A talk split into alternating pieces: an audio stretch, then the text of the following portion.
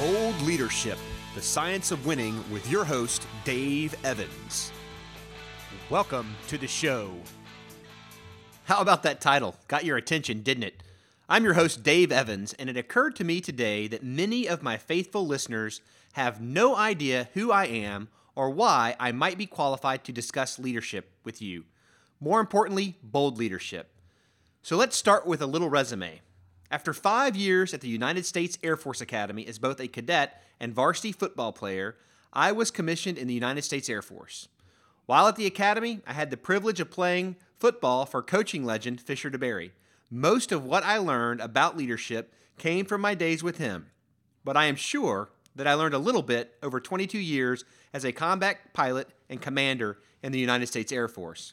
Throughout my career, I served as a budget analyst, a financial services officer, a flight commander, a wing safety officer, a wing scheduler, a standardization and evaluations pilot, a human resources manager, a speechwriter, director of operations, and commanded three Air Force squadrons. I am currently a consultant and partner for a national natural gas project with a patented design which will expand compressed natural gas fueling infrastructure into areas with limited supply capabilities.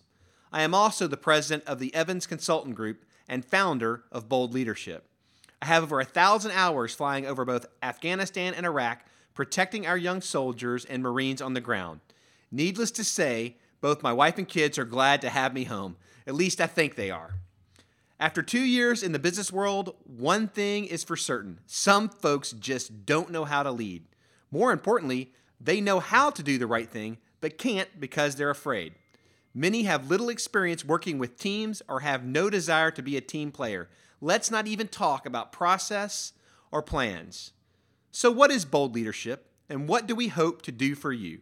First, we want to give you a foundation and the tools to help you and motivate you and work with your team. We want you to be successful.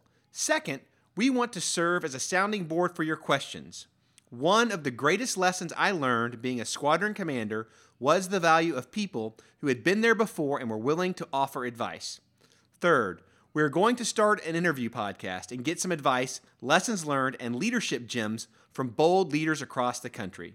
We are going to discuss both their success and failures, but most importantly, we are going to provide a forum for everyone to work together and build a strong leadership community.